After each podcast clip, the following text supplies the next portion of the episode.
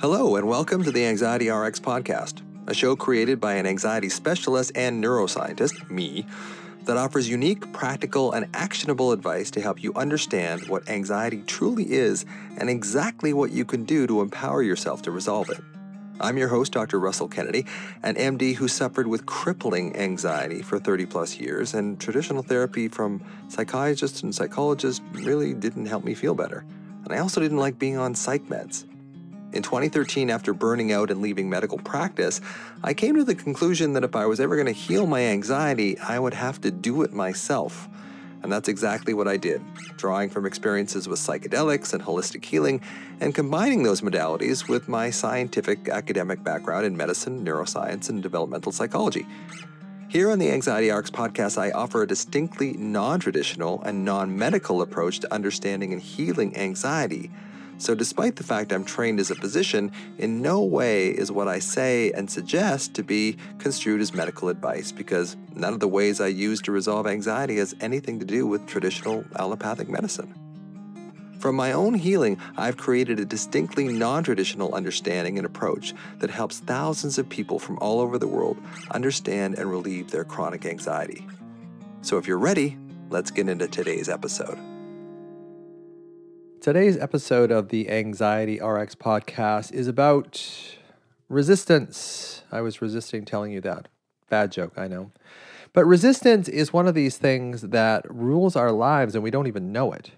That's the thing about resistance. Resistance is one of the biggest sabotagers, and it's a trick of the ego. The ego will resist anything that's ever hurt you in the past. So if you were in grade four and you were in show and tell and you made a fool of yourself, you're never going to want to do show and tell again. Maybe. Or talk in front of people. So resistance is this really powerful force in us. And in electricity, resistance is the opposition to electrical flow. And it's kind of the same thing in the nervous system. There's a resistance to flow. There's a flow state that goes with negative emotion, and we don't want to feel it, so we resist it. And one of the ways that we resist it for us worriers is worry. We worry. It's a way of it's a way of resisting that negative feeling. Because there is this talk about, hey, stay in the moment, stay in the moment, live in the moment, live in the moment. But what if the moment is frickin' painful? I used to think this all the time. Like, what if the moment is painful? Why am I supposed to live in the moment when it hurts? The reason I think is that we learn how to deal with this sense of what I call alarm in our body if we allow it to be there, if we allow ourselves to go into it. But if we resist it, and one of the, the cardinal ways that we resist things is we go into our heads. We resist this pain, this alarm that's in our body by going into our heads and worrying. Because we worriers hate uncertainty almost more than anything else. So when we feel alarmed, we go for certainty. And for us worriers, that was being hypervigilant. That was worrying when we were a child, going up into your head and resisting the pain that's in your body. So it's important to understand that resistance is not bad. We need resistance. We need to resist, you know, having sex without a condom. We need to resist. There's there's things that we have to do. We have to do we have to resist doing things to keep our lives in check. But resistance, especially from an emotional point of view, is something that's often stagnating. It slows us down. It doesn't allow us to flow through the emotion because if we're always going up into our heads and we're never allowing ourselves to go into that that felt sense, that present moment sensation of alarm, we never actually metabolize the alarm. And if we never metabolize the alarm, we're always going to be victims to it. And it's always going to fire us into our heads, and we're never going to be able to feel safe. And that's another thing I see with my anxiety people and myself is there is a resistance to feeling safe. Because in my childhood, feeling safe was always a temporary thing. There was always something my dad would do that would cause the family to go into chaos. Now, again, my father was never abusive or aggressive, but when he would go manic or go depressed, it would turn the household into a bit of a chaotic environment. So I have a resistance to feeling this negative emotion. And I also have a resistance to feeling good because when I felt good, that's when the sheet got run out from under me. That's when the rug got taken out from under me. So I think a lot of us have that. That there's a chapter in my book says when it's not safe to feel safe. And children who have alcoholics, when they have these alcoholic kind of breakdowns and they blow up, you know, there are always this this period of quietness before the blow up. So children specifically of alcoholics, abusive alcoholics, I see this in them a lot is that they're afraid to feel safe because there was a period of safety before the next binge, before the next blow up. So we get this unconscious program that it's not safe to feel safe and we resist feeling safe. Now, that's a recipe for going through your life in a very disorganized, painful state. Like if you can't feel safe, if you resist feeling safe, it's going to be very difficult for you to go through life as far as that goes. So, I think, what do we do about it? Well, I think it's really important to be aware of our own resistance to things. So you can't change anything, like Brene Brown talks about that, that you can't change anything in yourself until you completely accept it. So accept where you resist, accept the fact that you worry, accept where you're resisting in your life, because there's probably something to that related to your childhood, which is, I don't want to go back there. And that's what the ego comes in. The ego has a very powerful structure, and that structure really relies on a lot of resistance. So if you were that grade four kid who was embarrassed when you were talking to your class, that ego is going to tell you never talk in front of people again. That's what the, that's what the amygdala does. That's what the ego does. They kind of work in concert, and they tell you do not do whatever hurt you in the past. Now the problem with that is you can never grow you can never grow because whenever you go into going outside of your comfort zone, your ego will light up and the resistance will come up. Like, you can't do that. When I thought about writing the book, it's like, I can't write a book. I'm not a writer. And apparently I am. So it is one of those things where really challenge your resistance and kind of can you flow through it? Can you flow with your resistance? Because so much of it is just black or white. Resistance is either on or it's off. And can you develop this relationship with resistance that you can just be with it? You can just be with the resistance. Where do you feel resistance in your body? Like when someone says, Hey, do you want to go out on Saturday night? You don't really want to go out with them. Right? Where do you feel that in your body? And I tell this to people with anxiety all the time. When you're feeling anxious, rather than getting wrapped up in your thoughts, which is basically a form of resistance because you don't want to go into your body where all that pain is held, how can you stay present with that? How can you stay present with the discomfort of resistance?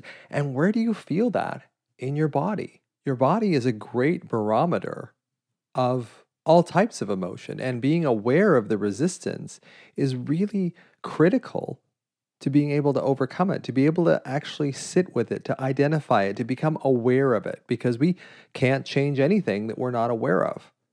And resistance is one of those insidious things, like being resistant to feeling good.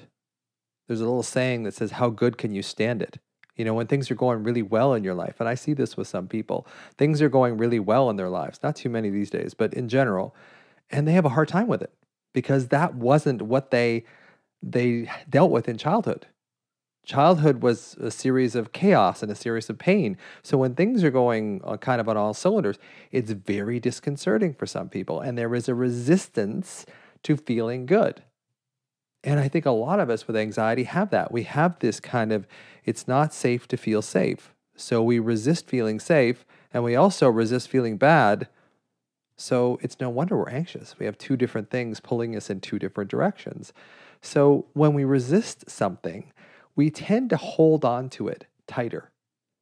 And what you resist persists. It it gets louder. Or what you resist insists. It just when you resist something, it will find another way of coming out. So when you resist that alarm in your body, it comes out in your mind. It comes out with, you know, worries, what ifs, warnings, worst case scenarios. The mind has to do something with that energy. So the more you hold on to what hurts you, the more it's like having a hot potato. It just, the more it burns you. So it's really important to to understand how do I feel resistant in my body. So when when you're feeling resistant, instead of thinking about it, go into your body. Where do I feel that resistance? For me, when someone asks me to do something that I don't want to do, it comes right up into my throat. It's like I don't want to do this, but because I'm a bit of a people pleaser, not a bit. I'm getting better, getting better. So I feel this obligation to help people. I think going back to my own childhood, because that was the only place that I felt comfortable, really, was helping my mom, helping my dad with their emotional issues. So, no surprise I do this now. But there is a resistance for me to just allow that feeling to be there and that I, it's okay for me to be resistant. It's okay. I, it's not a side of my character if I can't help somebody, which is difficult for me. If I find someone that I can't help, it really brings up this sense of impotence in me, which was basically my childhood. My dad, I couldn't help him. So I, I do this thing as a doctor where I help other people, and that sort of sublimates the energy a little bit. But it doesn't, it's not really honest to me. It's not really saying, okay, you're resisting doing everything for other people because that will not be good for your psyche. That will not be helpful for you in the long run. So I would ask you, where do you resist? Where, if you're a people pleaser, is it really hard for you to say no? And in that resistance to say no, can you localize that in your body? Can you localize where you feel that resistance? Because we can embrace that resistance. We don't have to treat it as the enemy. That ego saboteur that's there that kind of resists us, that makes us resist emotion, we can be aware of it. And when you're aware of it, you're more likely to allow yourself to kind of flow through it. So when you can find that resistance in your body and put your hand over it and embrace it and say, this is where resistance comes in my body. And you can use that as a signal that your boundaries are being crossed somehow. So when we get resistant, it's not that resistance is bad, but we have to be aware of where it's coming from and not just knee jerk automatic resist something that could be helpful for us.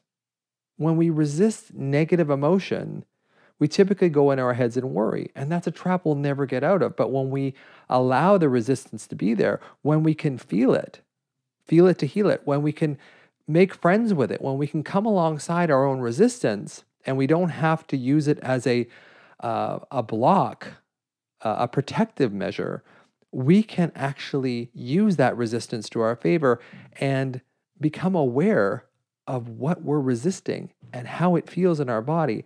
And then once we're really familiar with that feeling, we can use it as a as a beacon for hey i need to pay more attention to this thing because my resistance is up my protection is up now a lot of people when they get resistant to someone else anger will come up inside of them and we warriors aren't really great with anger either. So we resist that as well. And we keep pushing this down. So this huge pile, this compost heap of resistant emotions just basically derails your life. Like unless you unless you're aware of it, unless you allow yourself to feel it. And that's what I'm talking about with resistance is being aware of the resistance is your biggest tool in being able to move past it. So it's that same thing about saying living in the moment. Well, living in the moment can be really painful. But if you can sit in the moment with that pain rather than automatically, like that knee jerk reaction of going up into your head and over worrying, overthinking, if you can recognize, oh, this is resistance, this is uncomfortable, I don't like it, my normal reaction would be to worry. But what I'm going to do is I'm going to stay in my body. I'm going to stay with this sense of resistance and just see where it leads me. I'm just going to allow it to flow. Like that's a big word that I use as far as resistance goes, because if you look at the electrical definition of resistance, it's the opposite of flow. So just flow it. Can I flow with this resistance? Can I flow into this resistance in my body? Can I allow myself to feel the resistance and in and of itself be able to metabolize that resistance as opposed to automatically going into that hypervigilant worry state, which is what we did as a child because we didn't have any power as a child. We do now. We're adults. We can actually explore our resistance and see that resistance as a positive. Because once we're aware of it, it becomes a, a very helpful tool for us But if you're not aware of your resistance, you will fall back into your old childhood patterning where that resistance basically just sabotages you and you never learn from it. We just do the same thing over and over and over again, which typically for us warriors is going into our head, ruminating, getting into these intrusive thoughts, and just rather than feeling the feeling, the uncomfortable feeling in our body, we resist that feeling. And the best way of doing that, best in quotation marks, is going up into your head and worrying because that's the old way. And it did work when you were when you were a kid. So you can use that resistance as a signpost that your boundaries are being trodden on. I don't want to say violated, but trodden on a little bit. And then probably some anger will come up a little bit too. So if you can kind of see the cocktail of anger and resistance, how they how they play on each other, and then how we typically, we warriors, stuff both of those things down and do the opposite. Resist the urge to stuff it down. See it for what it is. Be able to feel it in your body and allow it to be there and come alongside of it. Treat it like it's a friend because it is a friend. It's trying to tell you something, and it's something you've probably pushed aside for a very long time because your go to is to go up into your head and worry.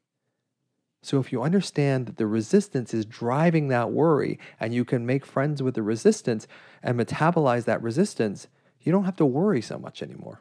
And not only do you not have to worry so much anymore, you can use this resistance, this sense in your body, this sense that you start getting used to, and treat it as a friend, as kind of a beacon to help you understand where your boundaries are, where you allow yourself to feel good and where you don't, where you allow yourself to just let emotion flow and where you block it, because where you're blocking it probably has something to do with how you blocked emotion as a child to protect yourself. Because resistance is one of those things that ultimately it's protective. So if you can recognize your resistance, if you can really develop a felt sense in your body, it's like, I'm resisting this right now. Can I just stay with this resistance and just see what comes up? Just see what's there. It's a million times better than as soon as I feel negative emotion, I go up into my head. I resist the emotion and I just jump into my head and I start creating worries. A million times better than that is staying with your body, even if it hurts, staying in the moment, as they say, stay in the moment, even if it's uncomfortable, and start recognizing your resistance. Because again, as Brene Brown says, we can't change anything we're not aware of. So if you develop a really good sense of awareness, of how resistance shows up in you, it no longer can sabotage you because you're aware of it. It's not, you know, operating you like a puppet behind the scenes. You have some agency, you have some control, but you won't have any control if you're not aware of your resistance. Once I became aware of how my resistance shows up in me, once I, I had that felt sense of, oh, this is my resistance coming up, it gave me a sense of power. Now, when I feel my resistance, I know that it's something that I need to drag my awareness to because my automatic reaction is to just resist and go up into my head and worry or do whatever I'm going to do. Now I know I have a choice. That's the thing. Once you realize how your resistance shows up in you, then you have a choice. Before, your resistance just ruled your life. You would just feel something negative. It's like, no, I can't go there. I'm going to go up into my head and worry or do whatever you're going to do. Once you realize, oh, this is my resistance showing up, okay, you can wait. You can just allow that feeling to sit there and use it as a beacon, as a point of awareness, so that you're no longer like stimulus response, stimulus response. Viktor Frankl talks about that. the space between stimulus and response is a place of power, is a place of choice. And once you're aware of your own sense of resistance, you have tremendous power because it no longer can rule you anymore. So that's why I did today's podcast on resistance because it's such a huge component of people who struggle with anxiety and alarm. We resist feeling good and we resist feeling bad. So, where are you in the middle of that? Well, of course, that's going to create a, a tremendous amount of internal conflict, which of course creates alarm, which of course automatically goes up and creates all these warnings, what ifs, and worst case scenarios in your mind. So you live in this loop where you don't even realize what's feeding the loop anymore. And a lot of what feeds that loop is resistance. And when you know what resistance feels like for you, you may not be able to fix it right away, but at least you know. At least now, forewarned is forearmed. You know what your resistance feels like, and then you have a choice. So, what I would say is just be really aware of how resistance shows up. If your partner asks you to vacuum and you're like, I'm not freaking doing that, how does that resistance show up in your body?